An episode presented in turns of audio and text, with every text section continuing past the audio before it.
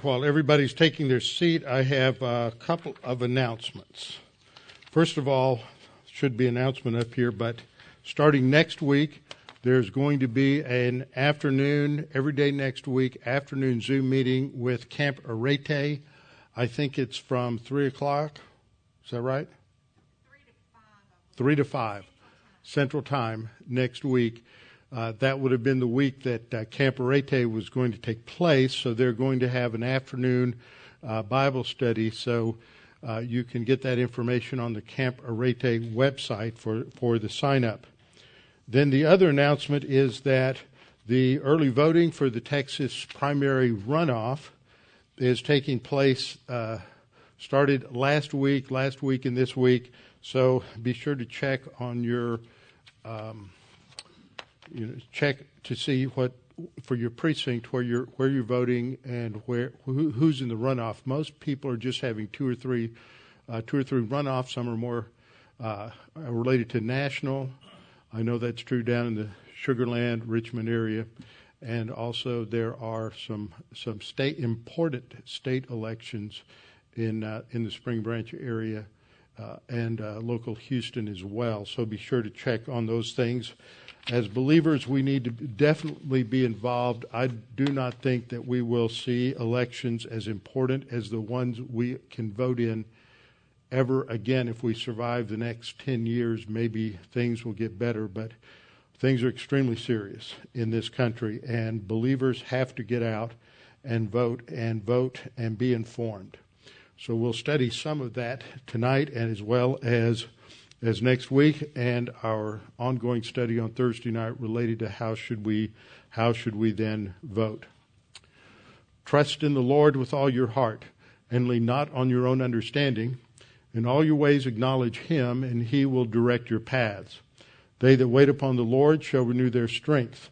They shall mount up with wings as eagles. They shall run and not grow weary. They shall walk and not faint. Fear thou not, for I am with thee. Be not dismayed, for I am thy God. I will strengthen thee, yea, I will help thee. Yea, I will uphold thee with the right hand of my righteousness. Be anxious for nothing, but in everything by prayer and supplication with thanksgiving, let your requests be made known unto God, and the peace of God, which surpasses all comprehension, shall defend your hearts and minds in Christ Jesus. Thou wilt keep you in perfect peace, whose mind is stayed on thee because he trusteth in thee. For the grass withers and the flower fades, but the word of our God shall stand forever. Before we get started, we'll have a few moments of prayer. We'll begin with silent prayer so you can make sure you're in right relationship with the Lord. That means that if necessary, you may confess sin, which simply means to admit or acknowledge sin in your life in silent prayer to the Lord, and then I will open in prayer. Let's pray.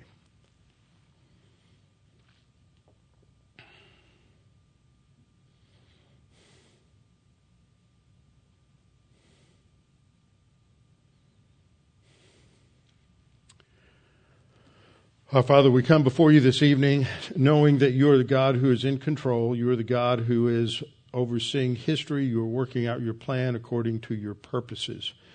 That, Father, we don't know where we are on that timeline or what will take place. And we come to you and ask you to give wisdom to our leaders. Paul exhorts us in 1 Timothy 2 that we are to pray for our, all of our leaders so that we may li- live peaceable lives lives without conflict, so that we can carry out the mission our Lord Jesus Christ gave us. And Father, these are unstable times due to the virus and also politically. We have enemies in this country who hate the Constitution, who hate America, who have bought into many of Satan's lies. And Father, we pray that you would expose them, that they, you would raise up more pastors who would be willing to teach the truth and expose those who have already bought into the lie. For there are too many pastors who have already apostatized the truth and are leading large numbers of people uh, in, into uh, terrible, terrible slavery to these ideas. Father, we pray for us that you would give us wisdom that no matter what may take place, we can trust in you, but that we can make wise decisions with regard to our lives Eh, our lives and our futures. And Father, we pray that you'd give us insight tonight so that we can see the world around us, so we can understand the times. And we pray this in Christ's name. Amen. All right, we're going to begin tonight with a little bit of review, some things that we've covered in our study on Thursday night, but we haven't been covering them in the Samuel series, and so it's important to review this. Now, what we're going to start with, as I covered last week, looking at the Sheba rebellion, is to talk about what the, does the Bible say about revolution, revolutionaries, and biblical truth. And we live in a time when there are numerous people and organizations who are set on developing a revolution in this country and overthrowing the Constitution, overthrowing all that has uh, we have known and hold dear for the last uh, 245 years, something like that. And, and we are faced with some uh, tragic social and political upheavals if we do not stand firm. And so we need to understand what the scripture says so that as we look at things that sound good and have slogans that we think uh, are, are true and accurate and that we can, we can validate that maybe they don't mean what they say they mean. And so we need to look beneath the covers, as it were, and come to understand what is really going on in this country. So we're going to look at what the Bible says about revolution, revolutionaries, and biblical truth. Now, to do this, we need to establish a framework for critique. Now, this is foundational. I mean, I, I think this way. I look at Scripture and I think through these things. And this is what we've looked at on Thursday night that the foundation of all thought basically focuses on three broad categories. The first is ultimate reality, and what uh, uh, philosophy calls metaphysics. It's talking about God. What is out there? What is beyond what we see? Is there a personal, infinite God, which is the view of the Bible, or is there nothing there? It's just, just we have nothing but uh, eternal matter, and that is the view of what is called naturalism. So, whenever we evaluate anything, I remember uh, learning this model when I was in seminary that if you're looking at the claims of anybody, whoever it is, then first thing you do is you say, well, what is their view of God? If you're evaluating a cult, if you're evaluating some uh, Christian sect, if you're evaluating another religion, what is their view of God? You look at Islam, what is their view of God? You look at Buddhism, what is their view of God? You look at uh, these various movements that we have in this country, you should ask, what is their view of God? Are they coming from a foundation where God is a personal, infinite God who created all things and rules over all things according to his will? Or are they starting from atheism, from naturalism, from uh, evolutionary thought? And then, uh, as a result of that, you want to ask the question well, what then is man? What is their view of man? Biblically, mankind is created in God's image and likeness. Every single human being. This is what was meant in the Declaration of Independence when it said, We hold these truths to be self evident that all men, all mankind, every human being is created equal. That's what the Bible teaches that Adam and Eve were created individually and that they uh, were created male and female in the image and likeness of God. So this means that every single human being has value, has significance, has meaning and purpose. It doesn't matter what their skin color is. It doesn't matter what their ethnicity is, what country they come from. It doesn't matter if they're tall, short, white, black. It doesn't matter if they've got curly hair, no hair, blonde hair, black hair. All human beings are created equal and therefore they have value, meaning, and, and purpose. But the problem that we have is sin. although Adam and Eve were created perfect, there was a test in the Garden of Eden, and when they failed the test and disobeyed God, it was an act of rebellion. We'll come back to that in a little while. And it introduced corruption into the human race. So therefore, nothing that humans get involved with is ever going to be perfect. No matter what the endeavor, there's always going to be flaws and failures because sinners are involved in the process and that corrupts whatever it is that they touch. So we can never produce anything of absolute perfection. We can pursue, produce some things that are excellent, some things that are better than anything else that has ever happened, that provide more uh, opportunity, but we cannot produce perfection. So there's always going to be flaws. There's always going to be injustice. There's always going to be uh, inequality of results. There's always going to be uh, wars. There's always going to be famines. There's going to be diseases and pestilence. That is part of living in as a fallen creature in a corrupt world. We then learn that we have the area of knowledge. Where do we get truth? We get truth from God through re- His revelation of Himself, through His creation, number one, that's known as general revelation and number two, through his scripture. So we have to ask the question how does so and so, how does this organization, how does this person, how does this philosophy, how does this religion view the authority and the sufficiency of the Word of God? The reason I add sufficiency is a lot of people will say, well, we believe the Bible is the Word of God. Today, what you have to say, as we've studied many times, you have to say we, we believe in the uh, verbal plenary inspiration of the Word of God that is infallible and inerrant. Just to say what in the 1700s somebody meant by we believe the Bible is the Word of God. So that is our ultimate authority, and we must judge and evaluate every claim every person, every belief system on the basis of, of the Word of God. Now, the problem that we have today is that we have a number of organizations that are coming to the for- forefront and are claiming to solve problems of, uh, of, of, society, social problems, uh, problems related to racism, problems related to uh, economic inequality, problems related to general social suffering. But when you look at their views, their views all come out of a worldview called Marxism. Marxism is one form of naturalism. So, on the one hand, you have a theistic Christian worldview that everything starts with God, God is the creator of all things. And you have, on the other hand, the view that everything starts from matter. There's no God, there's no personal infinite deity, that everything is just a product of time plus chance. Those are basically the only two alternatives.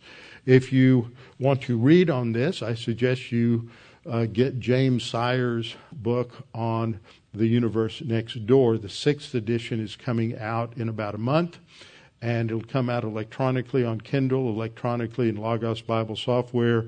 Uh, you can order online now and get the fifth edition. I don't know how different the sixth edition will be, but he always upgrades and deals with uh, with new issues. The problem that we have is that as we evaluate who man is, what's the problem? In Christianity, the basic problem is sin. In Marxism, the basic problem is economics he rejects the idea of sin because, of course, if you start with, with matter, then you have no basis for even talking about good or evil. Everything that is, is. It, it, you don't have a sense of anything that tells you what is absolutely good or absolutely bad. And so you can't really make evaluative judgments other than based on uh, opinion or based on majority opinion. And so, for in Marxism, Marx's view was that the problem was economic inequality, and the solution. And this is, I'm not going to get into details on this. I'm not giving a lecture on Marxism, but the solution in Marxism is what he called the dialectic. He borrowed that from uh, from Hegel, rejected some of Hegel's other ideas. But the idea is that you're constantly moving through a process of thesis. It's one way, and then you, it, it deals with the opposite, and then it produces a synthesis, and you go forward. Then the new synthesis becomes a new thesis. It creates an opposite force, the antithesis, and then the resolution is a new synthesis. And so it constantly moves forward. So Marx borrowed from Christianity the idea that everything is moving towards an ultimate goal of utopia. Yeah, he got the idea of a utopia. And in some forms of Marxism, you'll find really an apostate borrowing of the kingdom idea in Scripture. And that's what the future kingdom is in Christianity, is that it is the messianic rule. But in Marxism, you have this process that goes forward, but what causes change is natural forces, and they are sociological forces that create the, this synthesis, antithesis, and then um, or, or thesis, antithesis, and then and then synthesis. The problem isn't sin. The problem is economic inequality. So if we can just make everybody economically equal, then we can move towards this ultimate perfection. The problem with that is that in Christianity, the problem is sin, we can't reach perfection unless, and a perfect government or perfect economy, unless we have a perfect ruler. And the perfect ruler is the Lord Jesus Christ, who will return and establish his kingdom in, in the future. But what's going to happen when we have a perfect ruler? Remember, when we get into the millennial kingdom, it's going to be repopulated by the offspring of those who survive the tribulation, those who go who are believers who go into the millennial kingdom. But when they have children, those children will have sin natures, and those children will rebel. And so, what the millennial kingdom teaches us is the problem isn't economics, the problem isn't uh, environment, the problem isn't parenting, the problem isn't uh, some sort of education, social, or geographical problem. The problem is sin. The problem is human volition, choosing to do the wrong thing. And so Marxism will fall apart as a wrong problem, wrong solution. The solution for the believer is Christ's substitutionary death on the cross. He pays the penalty for sin so that believers who are born again or made a new creature in Christ can move forward in the process of renewing themselves through the study and application of the Word of God so that they will, uh, through, through the application of the Word, control their sin nature, control their sinful instincts and sinful desires, and that they will begin to live a better way and a better a, a better life. And so for them, there is a way to rise above whatever problems they may face in life. On Sunday morning, we've been studying in Ephesians, and I pointed out this last time that one of the problems that we've always had in the human race is a problem of uh, that relates to ethnic diversity and racism. In the scripture during the period, especially the intertestamental period, the Pharisees and other religious sects in Judaism thought of themselves as being superior to all Gentiles because they had these blessings from God. And that was based on their arrogance. And so, what Paul reminds the Ephesian Gentiles of is that now in Christ we have all been made one. That dividing law, um, dividing wall of the law is no longer there, and so all are equal before God. This is the foundation for the understanding and the foundation of this country that all all are created equal. But in actuality, it is in the body of Christ that we have this equality.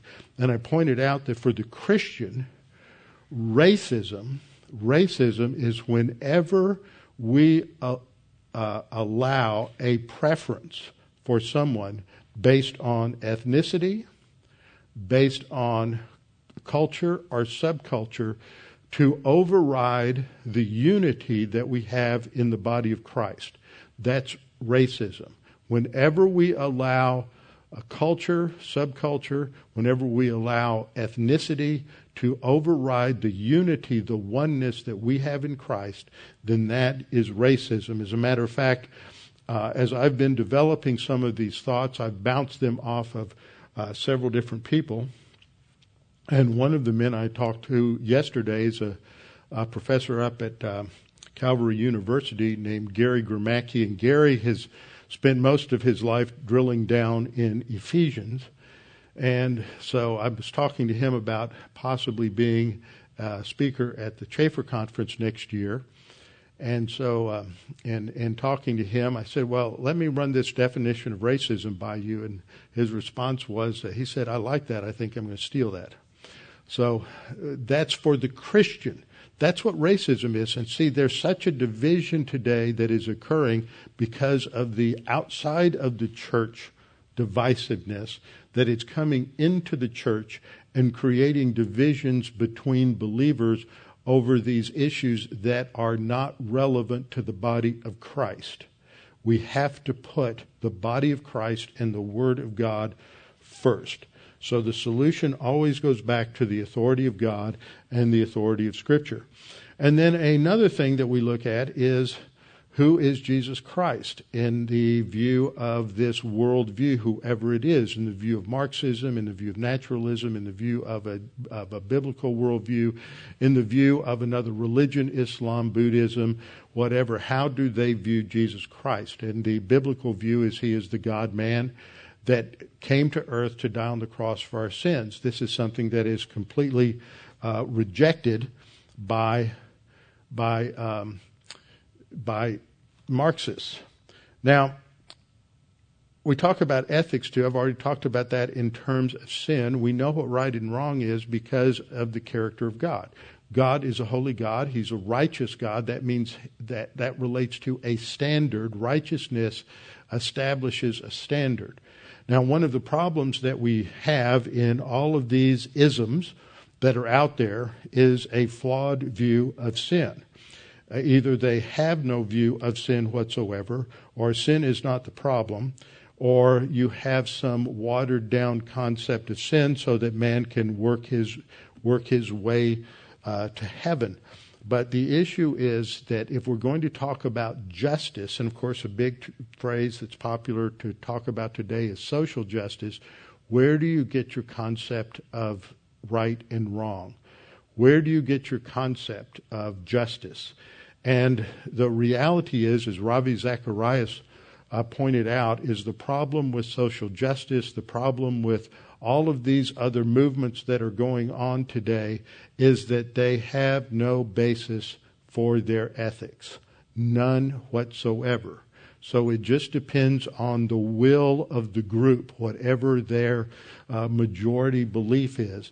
That's where they get their view of right or wrong. And it may be one way this week, and it may be another way next year. So there's no absolute concept of right or wrong. And then, so this is the contrast. So this is how we go about evaluating and thinking through questions about uh, organizations like Antifa, organizations like Black Lives Matter, or organizations um, that are out there. There are literally dozens and dozens of these networked organizations that are out there. Those are just the two most prominent right now, but they're certainly not the only ones uh, that are out there. Now, the other way in which we need to look at things that I'm just beginning to develop on on uh, Thursday night are the divine institutions. These are social laws that God embedded into uh, reality. They are social absolutes. They are not, uh, they are true for every culture, every nation, every people, every single human being. The first is individual responsibility. We're responsible for the decisions that we make. If we make bad decisions, we're going to suffer consequences. If we make good decisions and we live responsibly, then we're going to see positive benefits. But when we do wrong, we are going to suffer for doing wrong, and that everybody is accountable for their individual decisions. This is what is necessary to make marriage work, the second divine institution. People have to take personal responsibility for the decisions they make, and they need to own up to failures and flaws because no marriage is perfect, because every marriage is made up of two people with sin natures. And as I've always said, when two people get together, they need to make sure that their sin natures are compatible because we don't always walk by the Spirit, we don't always obey the Lord, and when we are both out of fellowship and we get angry and we get mad and whatever else we do, we've got to be able to understand the other person and why they do what they do. If you take a person who's basically a legalist, very ascetic, and a person who's basically has trends towards antinomianism or lawlessness or permissiveness, and you put them together in a marriage, then when they are out of fellowship, it is going to be really bad because they are so opposite. And that's going to cause a lot of problems. So they have to understand each other. But marriage is the basic unit within a nation because it provides for the future through family. And family is where children are produced, and, and the uh, parents are the source of education for the family and for the children. And so this is the foundation of the idea of a nuclear family. When you see those in different organizations critiquing the nuclear family, which they will mislabel as the family of Western civilization, it is not the family of Western civilization, it is the family of the Bible.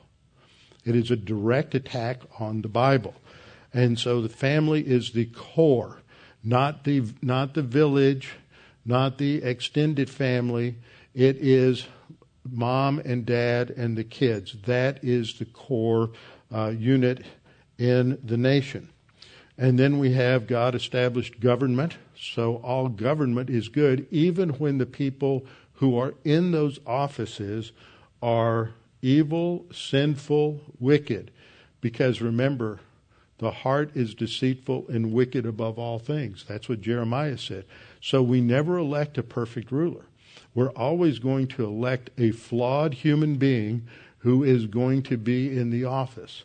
But what we need to do is choose the best of the options and that are closest to the biblical framework.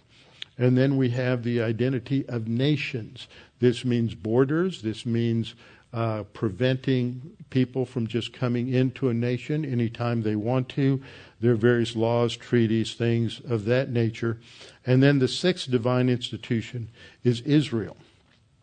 Now, what makes it a divine institution is it's is it's for all people, whether they're believer or unbeliever. Anybody following these laws of divine establishment are going to have a measure of stability and happiness and productivity. In, in the Abrahamic covenant, God said, Those who bless Israel, I will bless. He didn't say those believers who bless Israel or those unbelievers who bless it. It applied to everybody. So this is like the other divine institutions. And as I pointed out, the first three were given before there was sin. So this is designed to promote productivity and advanced civilization. When these are not recognized and honored in a culture, that culture will fall apart. The second three are designed to restrain evil. And if you don't believe in absolute evil, which a naturalist does not, they only believe in something that opposes them. But in in naturalism, you have no ultimate basis for your ethic for right or wrong.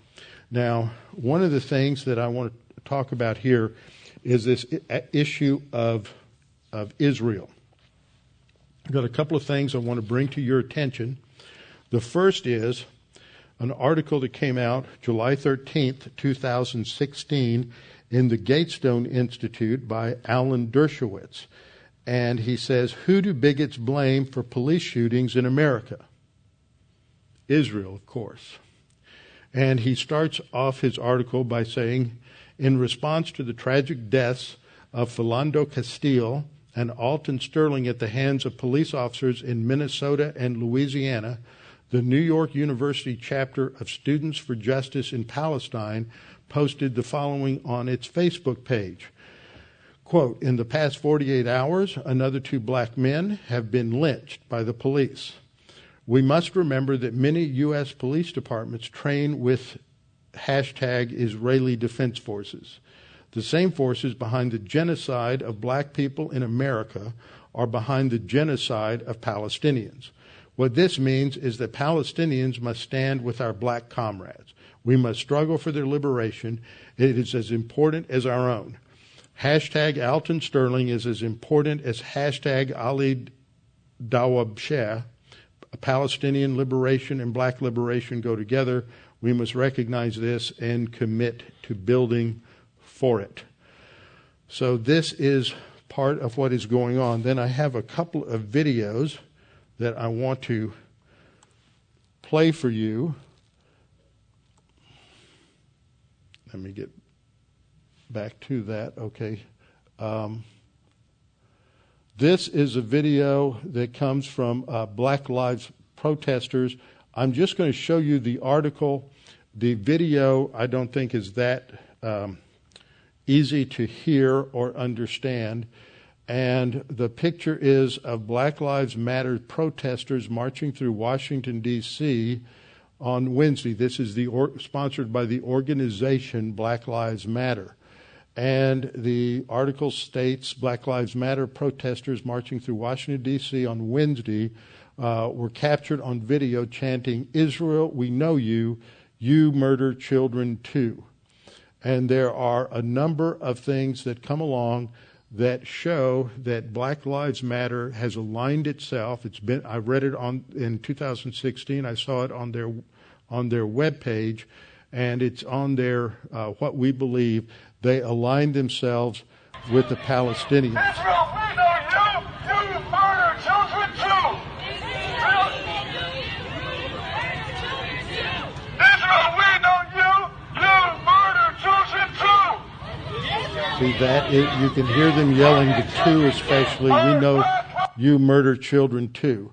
So that shows an anti-Semitic, anti-Israel uh, focus on uh, from the Black Lives Matter organization. Genesis 12:3 says, "Those who curse Israel will be cursed; those who bless Israel uh, will be will be blessed." So these are just some insights. We'll go into that uh, evaluation there uh, little more as we go forward with this study. Probably take me more than uh, one week to do this. So I'm going to quickly. I lost this slide, so I have to go through all the animations again. Well, we have to remember when we get into some of these issues, these are complex. For some people, they can become very emotional. Uh, I think every American, or just about every American, was incredibly distressed when they saw the video of what happened to George Floyd. And there have been others that uh, where we've seen the video of those who have been apparently from the videos attacked. Now, I'm not saying that's not true. The reason I say that is I learned a very long time ago as a pastor that you wait a long time, whether I'm counseling in marriage, whether I am dealing with some social news issue, is you have to wait until you all the facts come out or a lot more, and it may take several months before you get all the information. A lot of times with videos, what appears to be true on a video turns out not to be quite as true as the video or sound recording uh, suggested. I'm not saying that in the case of George Floyd or uh, some of these others that, that that's true. I'm just, my policy is I always wait until all the information comes out. We can't make emotional decisions. Emotion is the enemy of truth. Truth, putting this up here, blazon this on the inside of your eyes. Uh, needle point it into your pillowcases. Put it on the walls of your, uh, of, of your house or on your refrigerator. Truth does not care about your emotions. Think about that. Truth is truth. You may not like it, it may not make you feel good, but truth doesn't care about how you feel.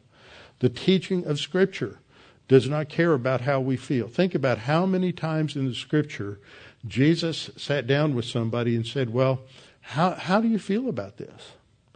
Think about the woman at the well. Is that what Jesus said when he sat down and talked to her and she starts to talk about the problems between the Jews and the Samaritans?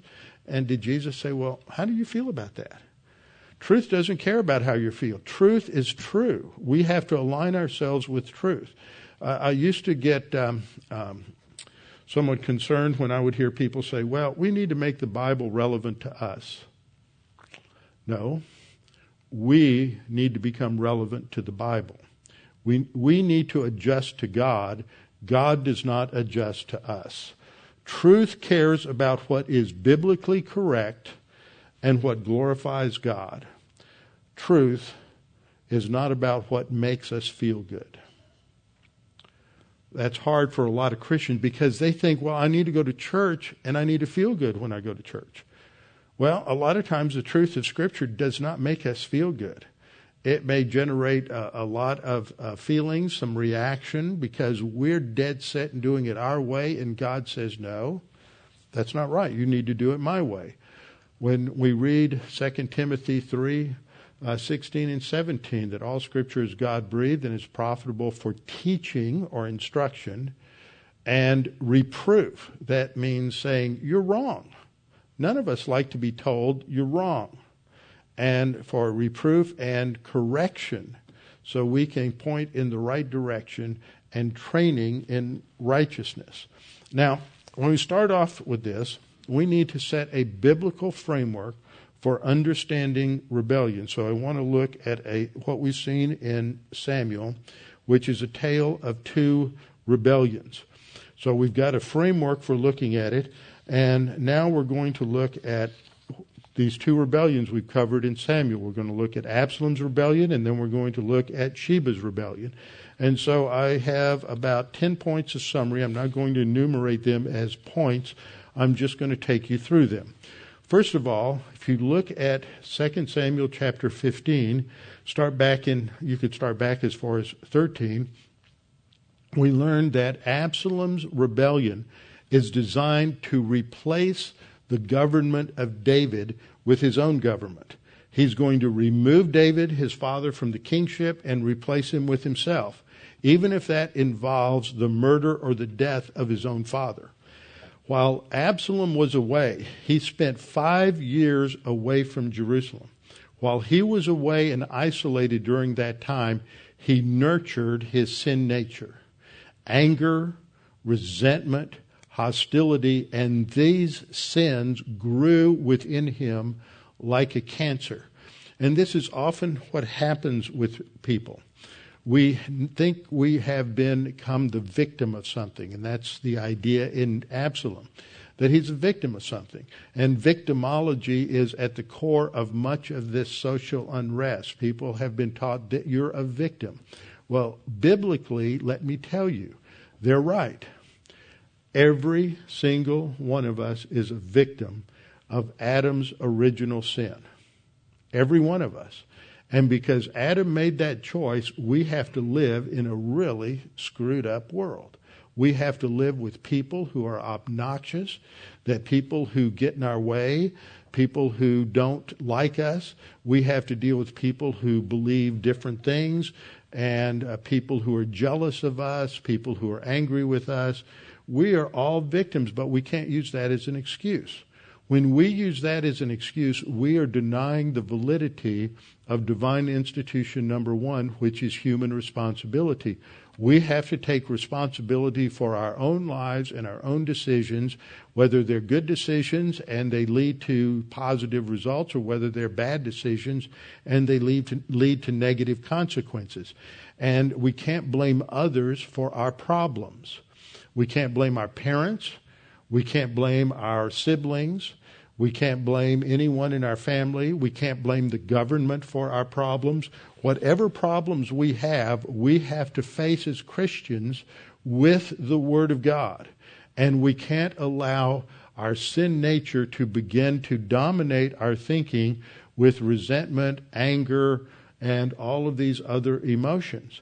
And this is what happens in various segments of our culture. You have people who are born into very difficult circumstances.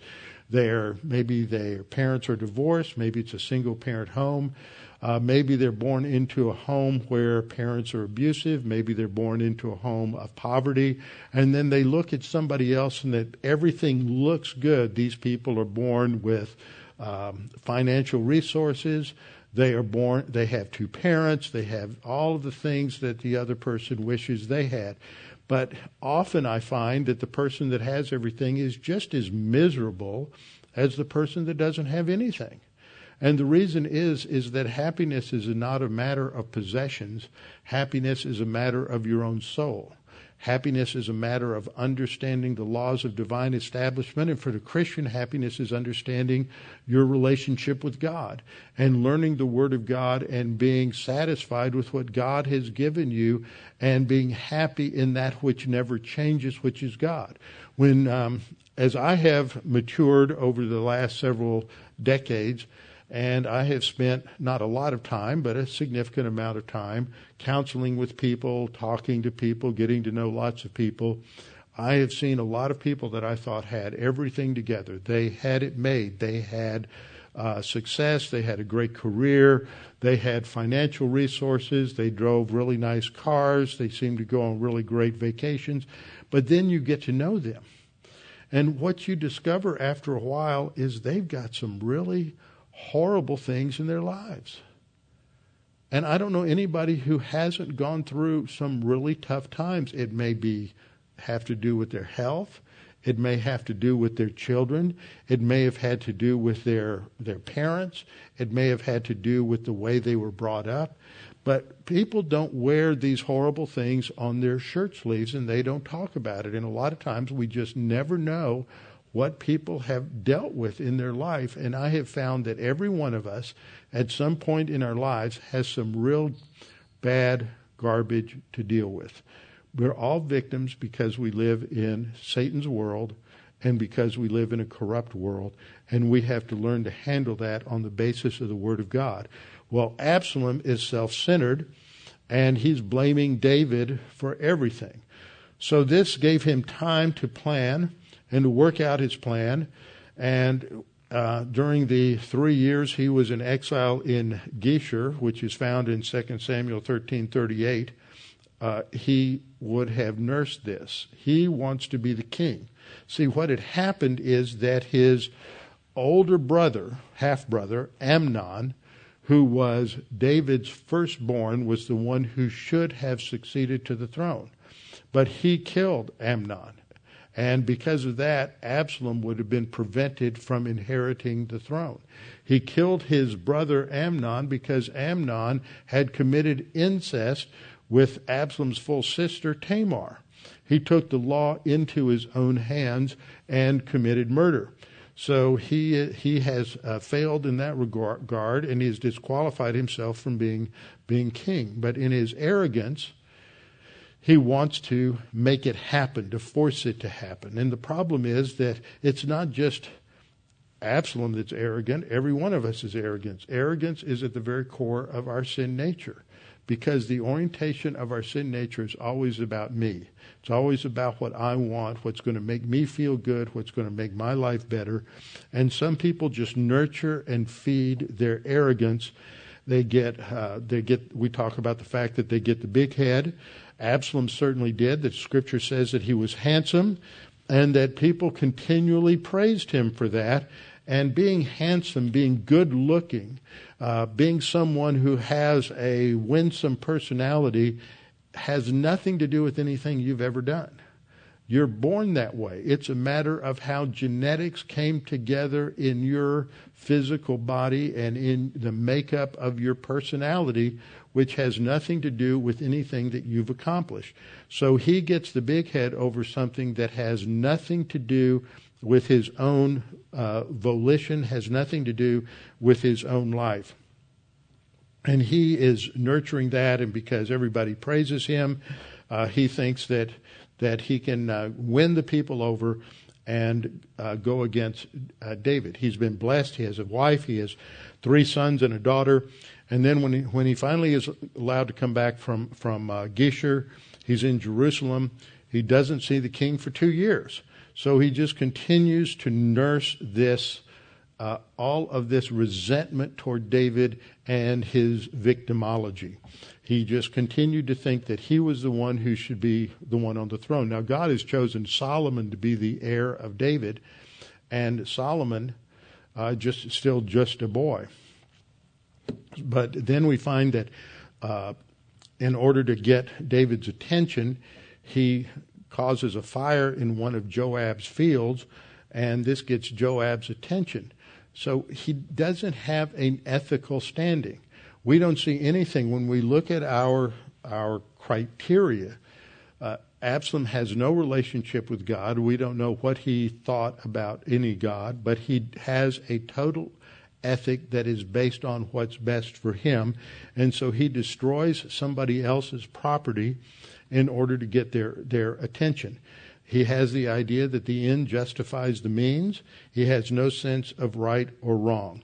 He is involved in self promotion. When we look at Genesis chapter, or excuse me, 2 Samuel chapter 15, we see that he provided himself with chariots and horses and 50 men that would run before him. So he is uh, a promoting himself all of the time. Everywhere he went, he had this entourage and this pomp and circumstance in order to promote himself before all of the people. As he did that, he told lies about the government. He told lies about David, said David really doesn't care, he's too busy, committed this sin, God really doesn't want him to be a king anymore. And so he set up his own office, as it were, outside of the gate to Jerusalem. And his people came to Jerusalem to get their problems solved by David or by the court, uh, Absalom would be the one to take care of them. And so he built up a following. And during that time, he began his conspiracy. Later on, we're going to find out that when he goes to Hebron under the guise of fulfilling a vow and making a sacrifice, when he gets there, he gives the word, and his spies go throughout the land. Well, that implies that he has already set up this network of spies. He's been involved in these conspiracies. He's been setting up cell groups in every town and every village throughout Israel so that when the time comes, he's prepared. I think that's what's happened in a number of these situations that have uh, that have happened in the U.S. recently is that there have been events that were not right, that were wrong, and that were being handled by the judicial authorities. But then there were these hostile organizations that came in and and uh, exacerbated the whole thing, and they just lit a fire of uh, chaos and discord, uh, bringing on riots, bringing on all these demonstrations that got out of hand. And you find a lot of Christians say, well, it was uh, injustice. We're fighting injustice, so it's okay. Well, I don't know about other people, but my mother always told me that two rights don't make a wrong.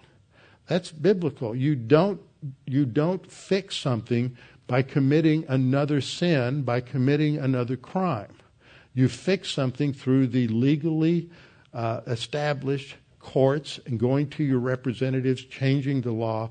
You don't correct things by going out and doing damage. Now, a lot of the people who were uh, who were seriously upset about George Floyd and about these others wanted to express their grief and their support for the family, and they were peaceable marchers, and that's fine.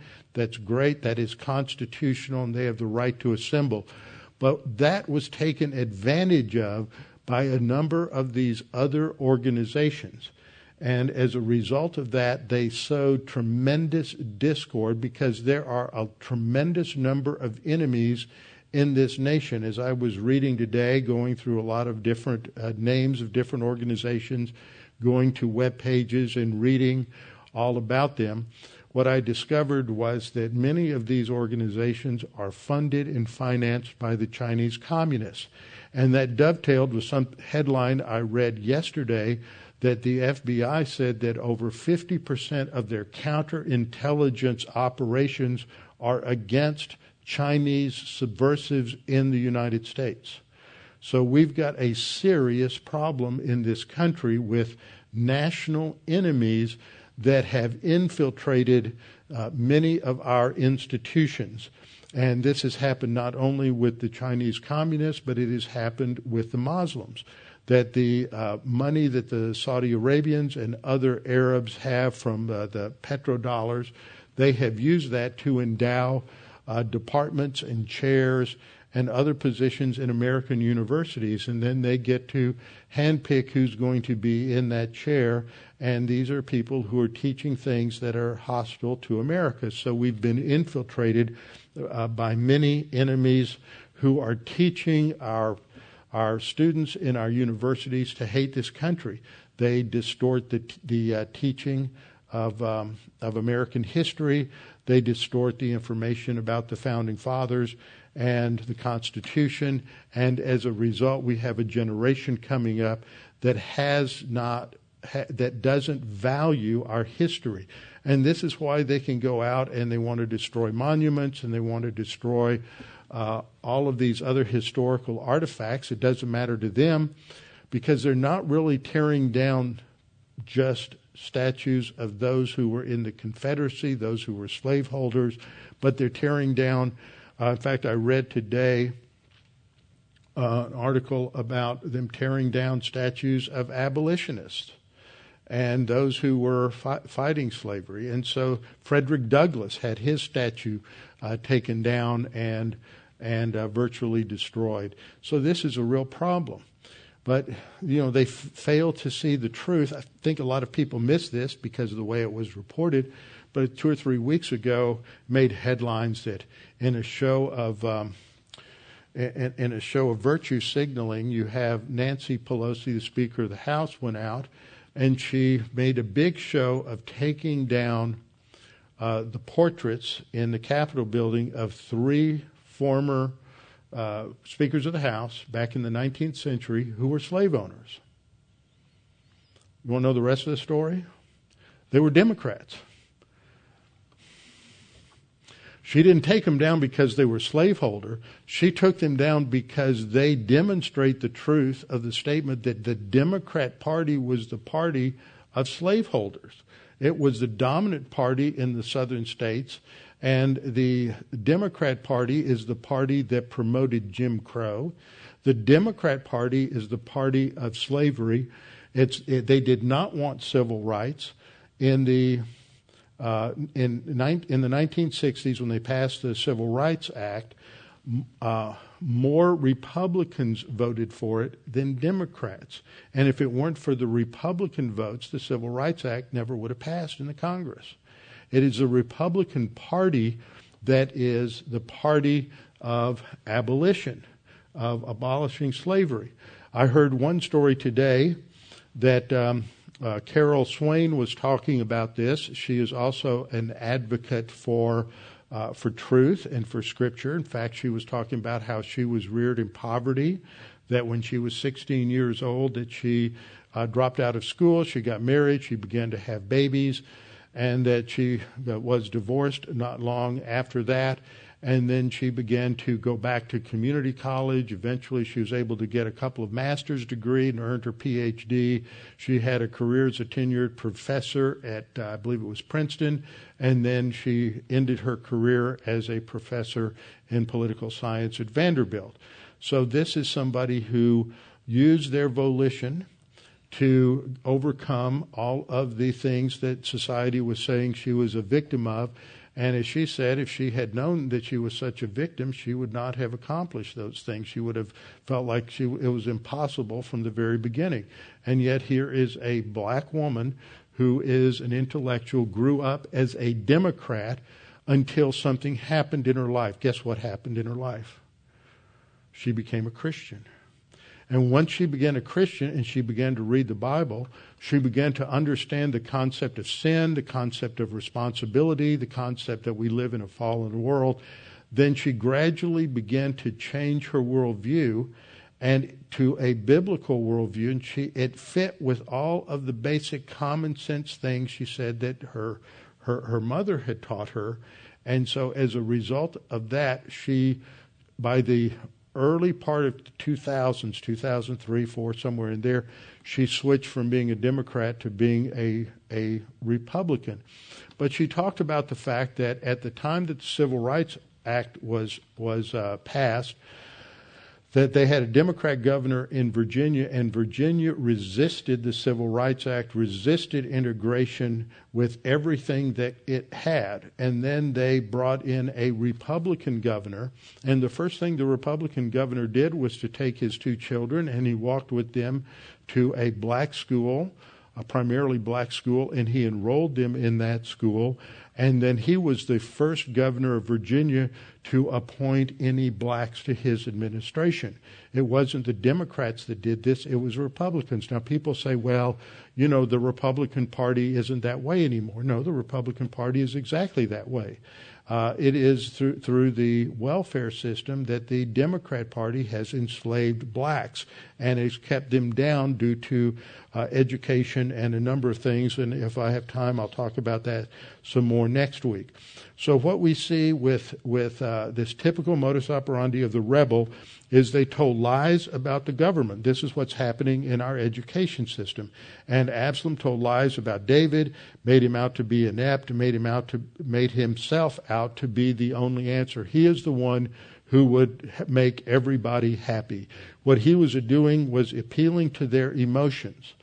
And this is what is happening today. Is there such an appeal to emotion?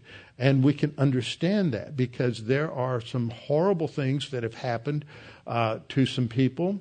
There's horrible things that have happened to, to certain black uh, people that seem to be incredibly unjust, but we have to let the system work. But there's a lot of distrust that has been sown for for the system, which is exactly what Absalom did. He sowed distrust. And the reality is that truth doesn't care about uh, our feelings. We have to focus on what is true and constantly pursue that question. And I am, like I said, I am one to always wait until I make sure I have all the facts and not just react according to what I see or what I hear, because there's usually a lot more to it. So the rebels appeal to emotion. But see, Absalom has no ethics, no standards. It's all about gaining uh, approval and gaining power. And in 2 Samuel 15:6 we read In this manner Absalom acted toward all Israel who came to the king for judgment. So Absalom stole the hearts of the men of Israel. Now it came to pass after forty years that Absalom said to the king, Please let me go to Hebron and pay the vow which I made to the Lord. And what we'll what we see in history is religion is often used as a cover for evil acts. And this has happened time and time again throughout history. So he makes up this story uh, about a vow, and he's using religion as a cloak to disguise his his treason.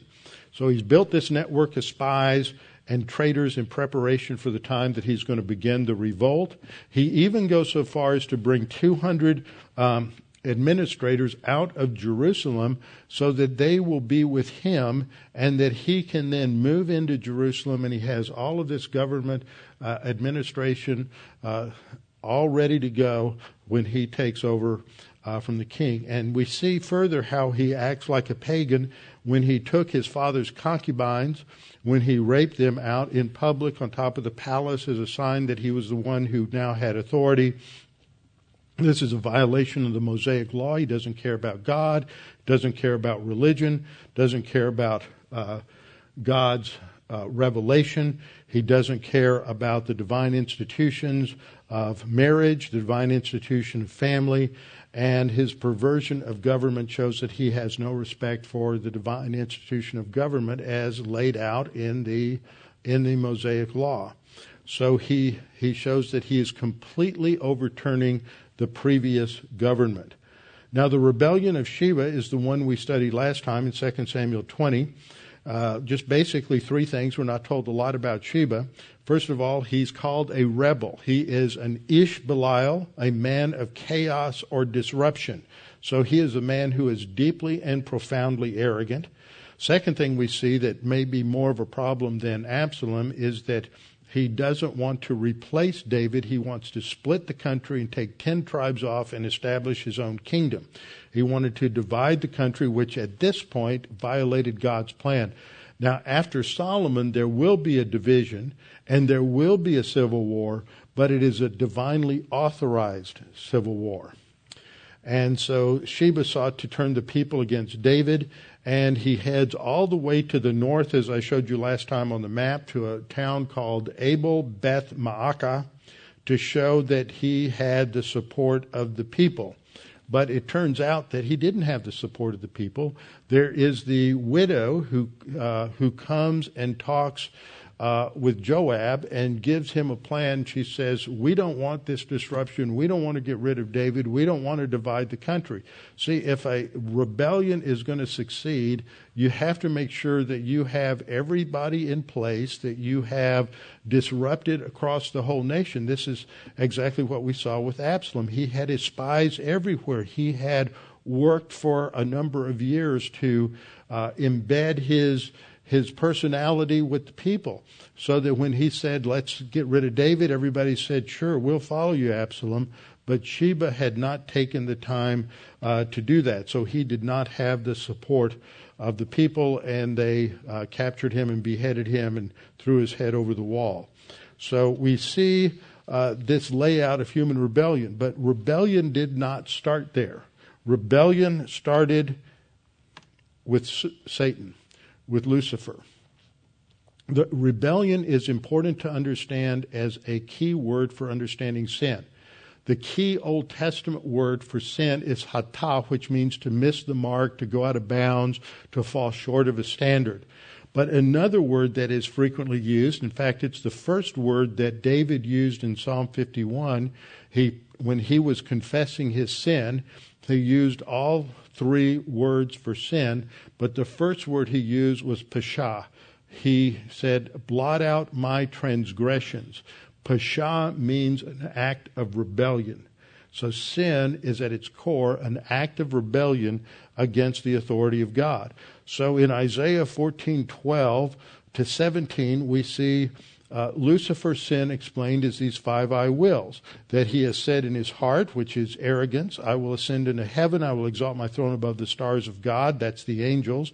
I will also sit on the mount of the congregation, that means he'll rule over the angels.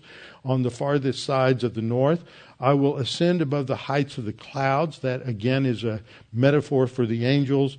I will be like the Most High. So he wants to be treated like God but God is going to judge him. See, even the angels have a category of personal responsibility. When Satan sinned, there are consequences to sin. And God said, You shall be brought down to Sheol, to the lowest depths of the pit.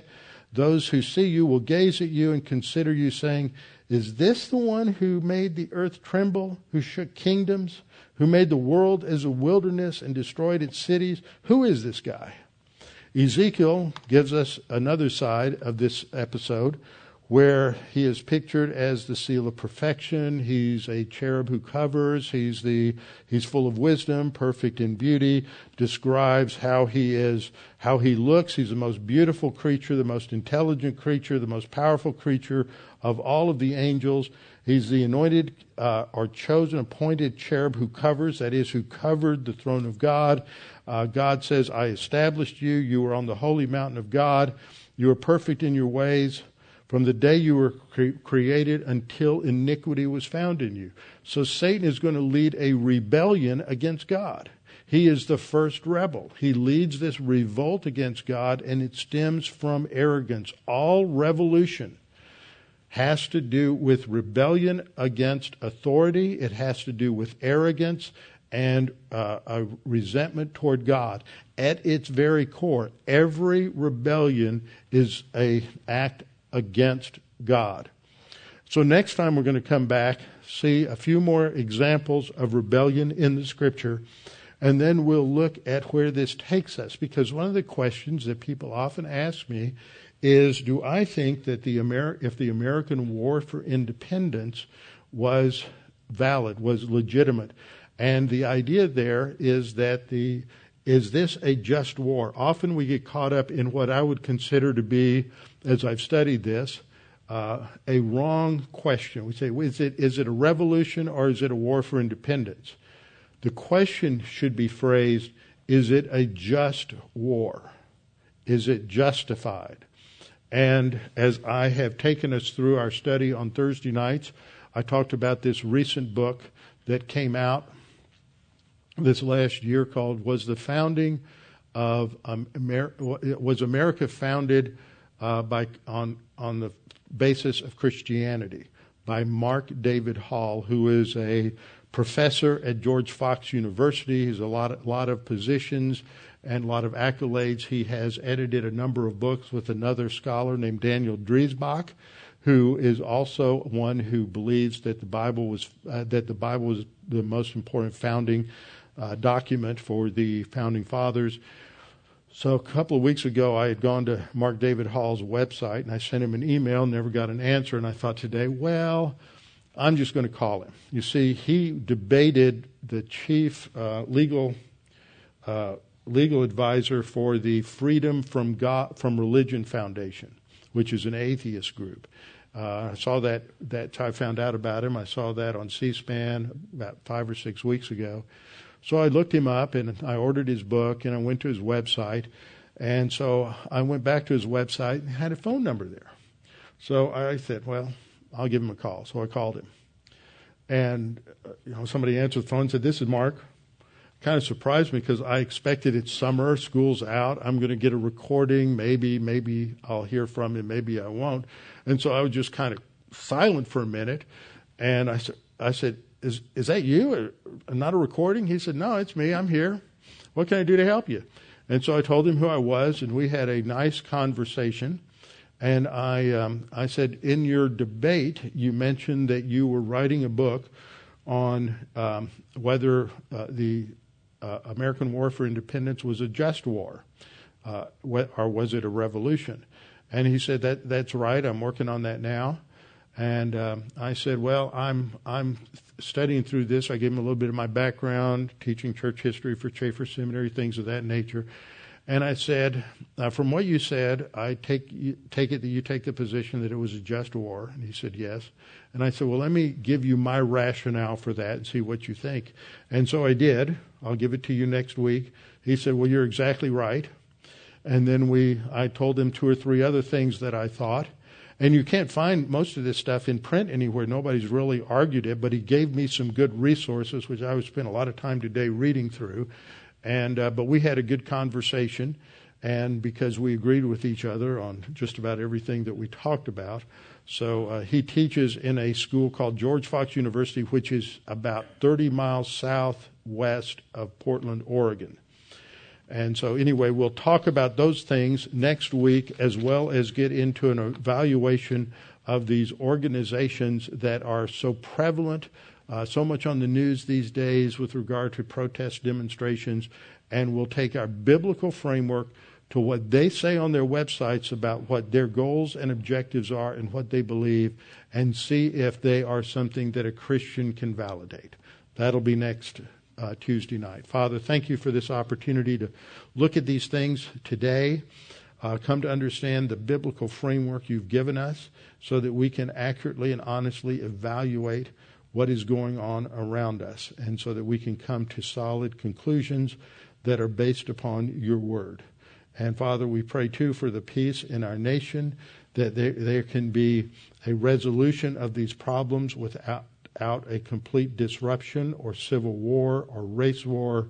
And we pray that you would give wisdom to our leaders, that they would have the courage and the toughness to do what is necessary to put down any acts of rebellion.